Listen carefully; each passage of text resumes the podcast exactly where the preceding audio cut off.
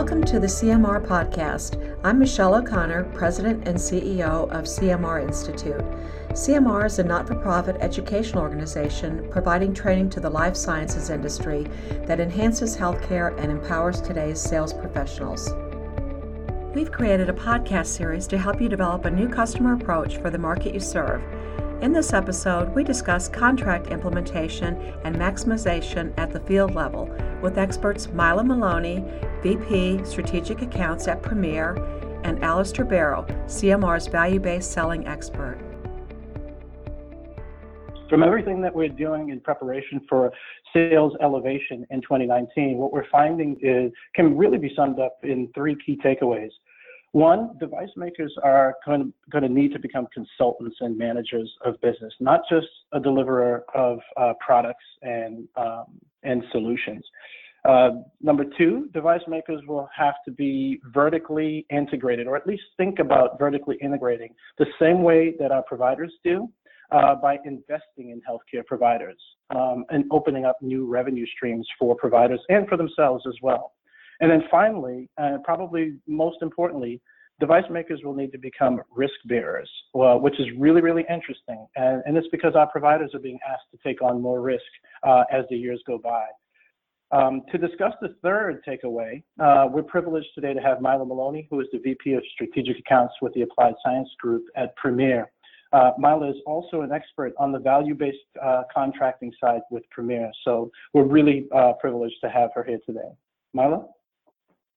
Great, Alistair, thank you so much for the introduction, and I'm pleased to be able to talk to you a bit about how we've been approaching value-based contracting at Premier but also talk about that engagement piece because I know that's really the point of this discussion is how do you really maximize this at the field level? And so what I'm going to share about maximizing value-based contracting really could transition to maximizing other types of contracting.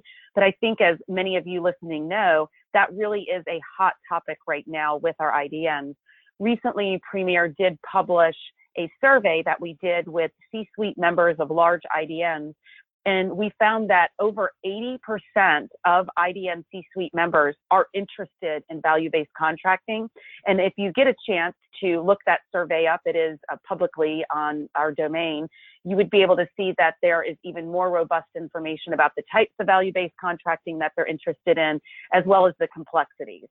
So really the purpose is to first give you an overview of how we define value-based contracting and then share with you how you could fully execute this well as a field team member. So to start, we're going I'm going to show you the definition from Premier's perspective of value-based contracting. And so I should mention that many times we hear risk share, risk-based, um, all of those we consider pretty synonymous with what we're trying to accomplish with value-based contracting. However, we at Premier landed on value based contracting because risk sharing is actually probably a little more advanced than most of the contracts that we see in this space. So, really, what we view is that if you are creating a value based contract, you're really trying to holistically approach the assessment of your product or service and the discount mechanism that you have against what an IDN needs. So that's very broad. That sounds very theoretical. So I want to spend a, a, decent amount of time breaking that down and saying, what does that mean? If you're creating a way to assess your value prop against what an IDN or a provider or any other HCP needs, how would you actually do that?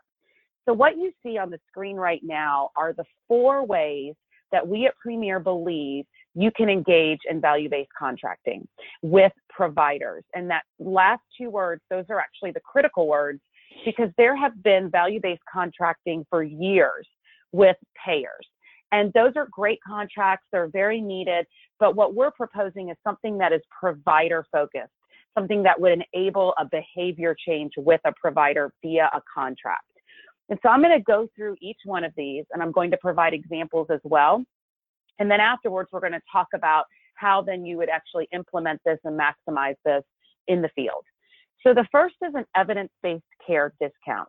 And it's actually exactly as it sounds. You would use a contract that discounts in exchange for the implementation of an evidence based care practice.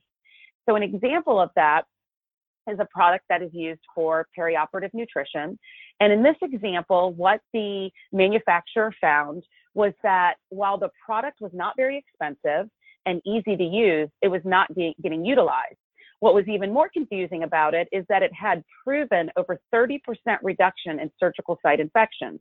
So you've got a product that costs just over $100 a day that meets a very critical established need with an IDN, but it didn't have as much utilization as you would expect given that uh, paradigm.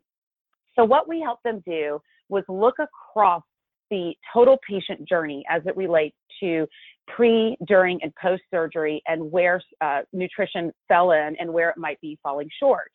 And what was found is that when a patient was coming in for surgery, there was a list of things that had to be discussed with them. And, and I, if any of you have had surgery or if you have a family member that has had surgery, you know that that's true. What was not making that list was the importance of nutrition. It just wasn't hitting the mark of things that felt like a priority on that checklist. So they created a contract with us that if a, an IDN agreed to have and document a discussion prior to surgery with a patient around the importance of perioperative nutrition, they would get a discount on the product. So very easy to implement, easy to capture, easy to do, and then would lead to the hopefully the utilization of their product. So this is one that is really popular with the Premier IDN members because of the simplicity of it and because it aligns to something that they really want to do. They just weren't sure how to do it. And so we have about 15 IDNs that have signed up for this. And we have a couple that have now been in it long enough that we have data points that show that for those systems that implemented this type of value based contract, they did have an increased utilization of their product they did see a reduction in surgical site infections, and now they have a better clinical practice around perioperative nutrition um, for for any patient that it that it's necessary for surgery. So again, that's a very simple one. You give a discount based on implementing some sort of clinical evidence. I will tell you for those of you that are in pharma, this is a very popular one because you're not discounting in exchange for use of product so you don't fall into issues with anti-kickback. So a lot of the pharma manufacturers that we're working with in value-based contracting tend to focus in this type of bucket. So I'm going to move to the next one. And what you'll notice as I move down this list is that they become progressively more complex as you move along. So the next is a product or service guarantee. And just like in the last one, the title is somewhat self-explanatory. So you as the supplier of a product would guarantee your outcome. What happens if you don't meet the outcome that you guaranteed is that you would discount the cost of your product as a result of not doing it. So let me give an example here. We have a recently launched one around pressure ulcer boots. And in this example, they will work with the IDN to establish an appropriate reduction in pressure ulcers with the utilization of their boots as well as other clinical interventions. So it's really great. This is a very comprehensive contract. What happens is if the IDN is interested in entering in this agreement, the supplier actually goes in and takes a look at their current practices around pressure ulcer reduction. And then they make a, a number of recommendations uh, and would include the utilization of their boot where appropriate, but also other recommendations. So, for example, are their nurses educated around proper pressure ulcer reduction techniques? Also, do they keep the pressure ulcer boot in the room and accessible? Do they turn patients at the appropriate cadence of time? And so they will have to agree to do everything, not just use the boot, but also all of the other portions that are necessary to reduce pressure ulcers because it isn't just about that device. And so let's say they say, yes, we agree to all of these things. And then the company says, great. Based on that, we believe we can reduce your pressure ulcers by 10% over a 12 month period. And now let's fast forward and you get to the end of the 12 months. And let's say in this example, they reduce pressure ulcers by 8%. That is fantastic. That is going to save that hospital tens to hundreds of thousands of dollars in the reduction of pressure ulcers, including HAC penalties, increased length of stay, and other complications. But it's not what they agreed to. They both agreed that 10% was that target number. So in that example, you would consider that a 20% non-success rate. So they would take a look at the cost of all of the pressure ulcers that were purchased over that 12 month period and apply a 20% discount. What's great in that example is that they still are probably going to want to continue to work with that group, with that supplier, because they got great consulting. They reduced their pressure ulcers. They can reassess and determine why they didn't meet that mark. But the level of engagement between that supplier and that IDN is at such an increased level. That's a different kind of relationship and a different kind of engagement. So that would be an example of a product or service guarantee where you guarantee your outcome, and then if it's not met, you then discount related to the cost of the product. Now, the third, risk share by product, and this one does get more complex, as I indicated earlier. The setup is the same. The supplier will guarantee a certain outcome for their product or service. But when the outcome is not met, that's when it differs from the previous example. In a risk share by product, if the outcome for any reason is not met, there is a discount associated to another cost that the IDN incurred as a result of the failure, not the cost of the product. It would be another associated cost. So there's an example here, and this is one that's um, pretty out there in the public. Some of you may be familiar, even though I won't name the supplier. It's one that many of you may have heard of. And this is around an envelope that is used for certain types of surgeries. So if this envelope is used in a, in a patient where it's indicated, and the patient presents back in six months with a CIED infection after that envelope is used, this supplier will give the hospital a $10,000 check. And the reason is that they have done an assessment to determine that the cost reimbursed to the hospital when this happens versus the actual cost to the hospital has on average a $10,000 gap. So if they present back with this infection within six months, that's the amount they give them. So similar to the last one, it's based on an outcome not being met. What's different is that the discount is associated to a cost to the hospital. This is a very broadly used one as well with Premier members as well as outside of Premier, Premier members. And what I'll share with you in this example is that we actually had one of our member IDNs have a patient present back with a CIED infection. They were immediately reimbursed that $10,000 from the supplier. But we've spent a lot of time talking to this member and understanding their perception on what, what they feel about this product as well as the supplier as a result.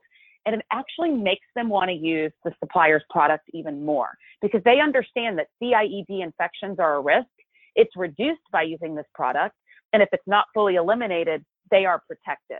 So it actually improved the relationship between those two. And what's also interesting is as we've had other members become potentially interested in this contract, we've been able to work with this supplier to bring in the member who had the failure uh, into conversations and talk to them and explain why they love this contract and why they believe this other member should use it as well. So from an engagement perspective, it's actually been very positive. So that's a, an, an example for risk share by product.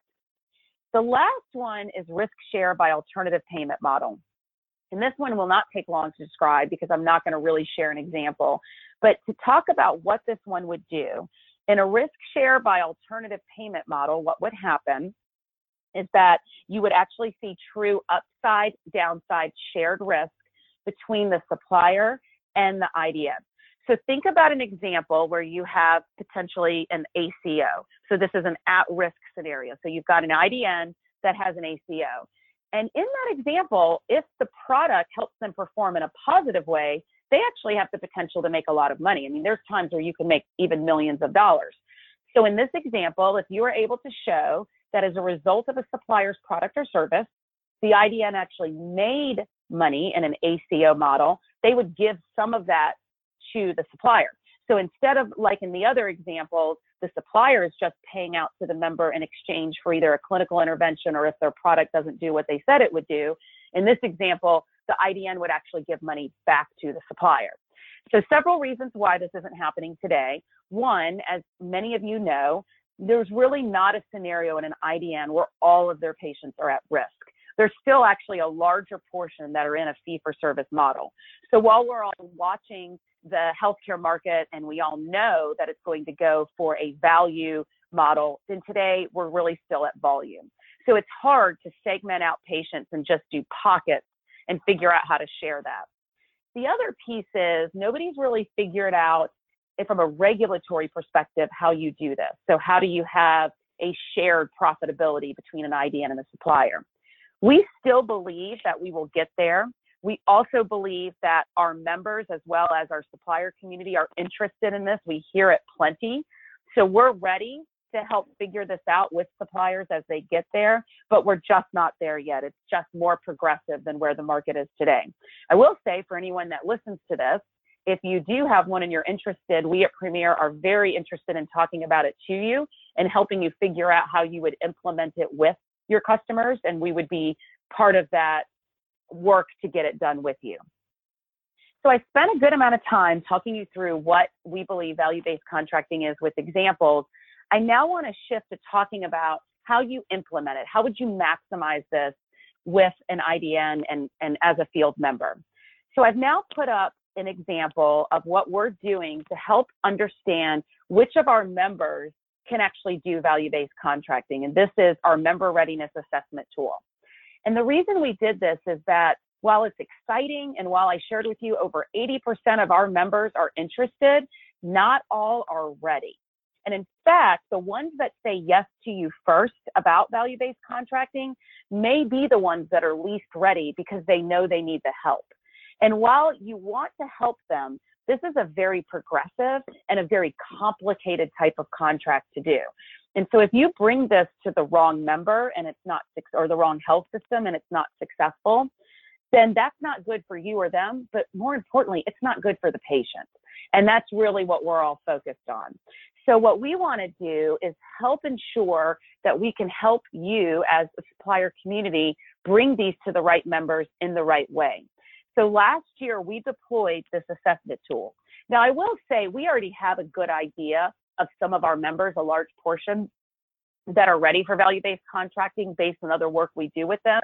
But we realized there was probably a bolus of, of healthcare systems out there that are ready that we weren't aware of because we haven't done this type of work with them. So this assessment is actually nothing rocket science. If you look at the left, there are several domains that tell you whether or not by answering that question a health system would be ready. And these are things that you probably do when you're assessing your customers yourself. So culturally, is this something they want to do? Do they have the right level of clinical integration? Do they have the right data interoperability and EHR capabilities? Do they have financial alignment with their physicians to incent them around this? And then what you see on the right are examples of the questions that you would answer. So they, I mean, the answers to those questions. So there's usually four potential answers that give you a score of one to four. One would mean that the answer is less progressive. Four would mean that the answer is more progressive. And so you would answer these. And then the bottom scale is actually a, a bar that moves. So that black bar that you see actually moves to the right or left, depending on the answer. And I know that it moves. It's pretty neat technology. I didn't create it. One of our really smart data analyst people did, but it, I've played with it and moved it and watched the black bar move. Maybe I have a little too much free time, but it is interesting to watch. And so in this hypothetical example, a 2.8, and you can see where that bar falls, this hypothetical health system is ready, but at a novice level. And so as we've been able to assess our members, we have this ability to now help match. And so what happens is if they're ready, you know, either ready at a novice level all the way to ready, we now have a pool of healthcare systems that we know are ready for a value-based contract. And then we've worked with our suppliers to say who has a value-based contract.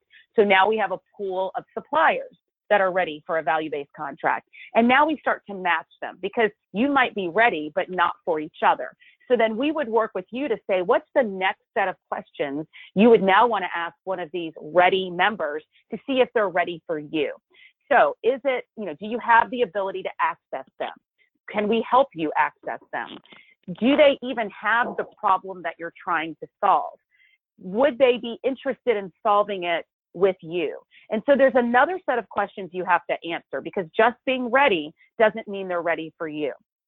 So now let's say we've created a situation where we have some healthcare systems that are ready and we've established that they're ready for you. Now you have to figure out how you engage them around this. because this is not your typical conversation. So, for instance, if your typical touch point is with in somebody that's in supply chain and you want to bring in a contract where they only save money when your product is not successful, they actually may not want your product to be successful. So they're not in it for you to be successful because the discount's bigger if you fail.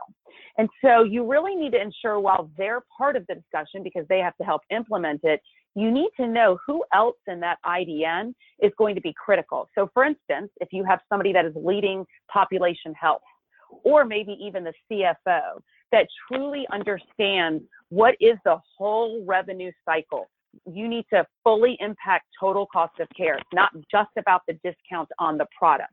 And that's really an important nuance to these is that it's a different set of individuals that you need to engage. So it could be financial, could be pop health related. Obviously, we'll have to involve supply chain. If you're in uh, a pharmaceutical company, you need to involve pharmacy. And then you need to figure out how you get all of these people aligned because their incentives are probably different. So then you have to ask yourself, what does that look like? If you're working with Premier, we would actually help you do that because we have engagement across a multitude of functions within that IDN. So we can help bring some of those different roles to the table that may not be the people you engage with. But it doesn't mean you have to do this with Premier. If you don't work with Premier, it doesn't mean all is lost. You may have other ways to engage them, but you have to think about how are you going to get all of these different stakeholders at the table. And then once you do, what is it that you're going to share with them to make sure they all get it? Because again, they have different roles, different interests, and different incentives. So you have to figure out what's that story that you're going to share with them that they're all going to get, okay, wait a minute, this is important to me, this is important to this person. So then let's say you've gotten there. So now you've gotten everyone at the table engaged, they all get it, whether it's with Premier, without Premier, nonetheless, you've gotten them all engaged. Now you have to figure out how you're going to pull that through. So if you think back to that example I gave around pressure ulcer boots, in addition to doing an assessment in the beginning, they also have set up that quarterly, they will go in and determine how it's going. So they're going to look at the numbers, even though it's an annual measurement. They're going to look at the numbers quarterly and say, are we on track? Where might something be going wrong? Is there additional education we need to do? They actually even wrote into their contract that if a new clinician starts that has an impact on pressure ulcers, they have a certain amount of time to also engage in education with this supplier around the product and preventing pressure ulcers. So these are all things you have to think about with value-based contracting. Isn't it just getting them signed up and then coming back 12 months later and hoping everything worked out. You've got to figure out what's the cadence that you need to be engaged in to determine is it successful? Are you still engaged with all the right people? Because in the beginning, they're going to be really excited. But as it goes, I mean, over a 12 month period, many other things are going to hit their radar, maybe even other people doing value based contracts. So you have to figure out how you're going to stay in front of them and very engaged. And then you have to figure out what that dialogue is going to sound like at the end of 12 months. So if you're very successful, that's fantastic. That's wonderful. That's what we hope happens. That's great for everybody. So if you get to the end and you meet or exceed the outcome that you all committed to, that's a great day. But then what are you going to do next? Do you need to continue it as a value based contract? Or maybe you've proven your value and the cost of your product enough that you can just move to a regular contract and now your relationship's at a new level and you can do new engagement. What could happen is you get to the end and I gave a couple of examples of where it may not meet the, meet the mark. Of course, those were all hypothetical. But if it doesn't, what does that dialogue sound like? You certainly don't want to lose that account. You don't want them to stop using your product. So how do you assess together why it didn't meet the endpoint that you said it would and how you're going to move forward? Both of those scenarios could happen. Either way, you have to have a plan to keep that engagement. So it's really about identifying that right IDN, that right healthcare system, that right hospital, engaging all of the people that need to be engaged to get the commitment to make sure that you're partnering as you pull this through, setting up what those touch points are going to look like along the way, and then at the end, having a plan to carry it past the point of the contract, whether that's 12 months, 24 months, whatever that is. But no matter what, this is the type of engagement, a value based contract that will take your business relationship with an IDN to that next level because it's different, it's unique, It's helping them meet some of the needs Alistair talked about at the beginning of this call, and it certainly gives you engagement and access in a different way. Hope you enjoyed today's discussion. Don't let the conversation stop here. Connect with us on LinkedIn, follow us on Twitter, and reach out today to learn how your organization can succeed in today's marketplace.